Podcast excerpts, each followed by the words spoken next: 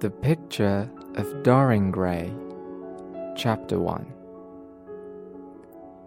Through the open windows of the room came the rich scent of the summer flowers. Lord Henry Wotton lay back in his chair and smoked his cigarette. Beyond the softer sounds of the garden, he could just hear the noise of London. In the center of the room, there was a portrait a very beautiful young man. And in front of it stood the artist himself, Basil Hallward. It's your best work, Basil. The best portrait that you've ever painted, said Lord Henry lazily. You must send it to the best art gallery in London. No. Basil said slowly. No, I won't send it anywhere. Lord Henry was surprised. But my dear Basil, why not? he asked. What strange people you artists are. You want to be famous, but then you're not happy when you are famous.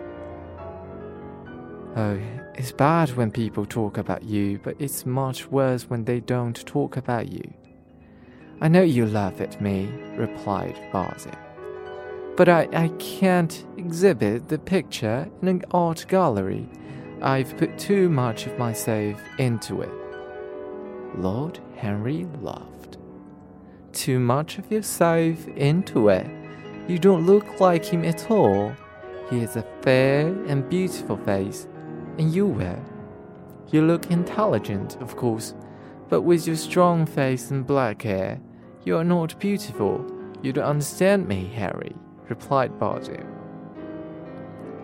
Lord Henry's friends always called him Harry. Of course, I'm not like him, Basil continued. In fact, I prefer not to be beautiful.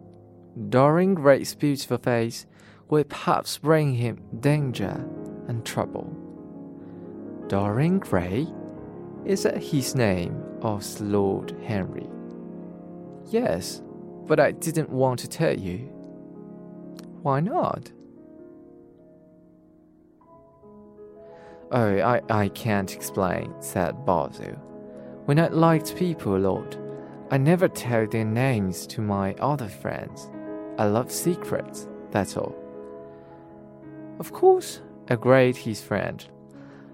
Life is much more exciting when you have secrets.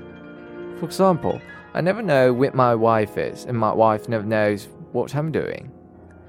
When we meet, and we do meet sometimes, we tell each other other crazy stories and we pretend that they're true. You pretend all the time, Harry, said Basil. I think that you're probably a very good husband, but you'd like to hide your true feelings. Oh, don't be too serious, Basil, smiled Lord Henry. Let's go to the garden. In the garden, the leaves shone in the sunlight, and the flowers moved gently in the summer wind. The two young men sat on a long seat under the shadow of a tall tree. Before I go, said Henry, you must answer my question, Basil. Why won't you exhibit Dorian Gray's portrait in an art gallery? He looked at his friend and smiled. Please give me the real reason now, not the answer that you gave me before. Harry, when an artist feels strongly about a portrait, it becomes a portrait of himself, not of the sitter. The artist paints the face and the body of the sitter, but in fact, he shows his own feelings. The reason why I won't exhibit these portraits is because I'm afraid it shows the secret of my heart. Lord Henry laughed. And what is the secret of your heart? His friend was silent. Lord Henry picked a flower and looked at it with interest. Two months ago, Basil said to us, I was at a party, party at Lady Brandon's house. I was talking to friends when I realized that someone was watching me. I turned and saw Dorian Gray for the first time. We looked at each other, and I felt a sudden, very strong fear. I felt this person could change my life, could bring me happiness and unhappiness. Later, Lady Brandon introduced us. We laughed at something that she said and became friends at once. He stopped Lord Henry smiled. Tell me more, he said. How often do you see him? Every day, answered Basil. I'm not happy if I don't see him every day. He's necessary to my life. But I thought you only cared about your art, said Lord Harry. He's all my art now, replied Basil seriously. Since I met Dorian Gray, the work that I've done is good. The best work of my life because of him. I see art in a different way, a new way. When I'm with him, I paint wonderful pictures. Basil, this is extraordinary. I must have met Dorian Gray, said Lord Henry. Basil got up and walked up and down the garden. So that's my secret. Dorian doesn't know about my feelings, and I can't let people see the portrait because it shows what's in my heart. There's too much of myself in it. Harry, too much of it.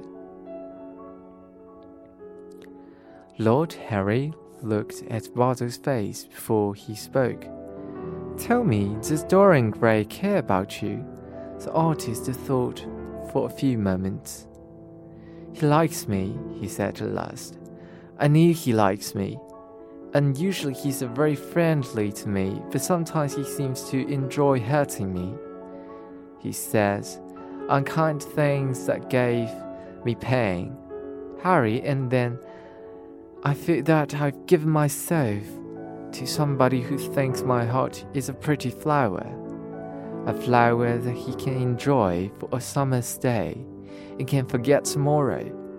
Summer days, Basil said Lord Henry with a smile can sometimes be long. Perhaps you become tired sooner than he will. Harry, don't talk like that.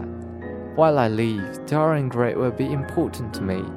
You change your feelings too quickly. You can't feel what I feel. My dear Basil, how unkind you are, Lord Henry was assumed. How interesting other people's lives were, he thought. Slowly, he pulled a flower to pieces with his long fingers. I remember now, he continued. I think my aunt knows Dorian Gray. I'd like to meet him every March. But I don't want you to meet him, said Basil. A servant came across the garden towards him. Mr. Dorian Gray has arrived, sir. He said to Basil, You have to introduce me now, loves the Lord Henry. Basil turned to him. Dorian Gray is my dearest friend, he said quietly. He's a good person and he's young, only twenty. Don't change it. Don't try to influence him. You clever word, very amusing, of course, but your life is serious things. Don't take him away from me. He's necessary to my life as an artist. Lord Henry smiled. You worry too much, my friend, he said. And together they walked back into the house.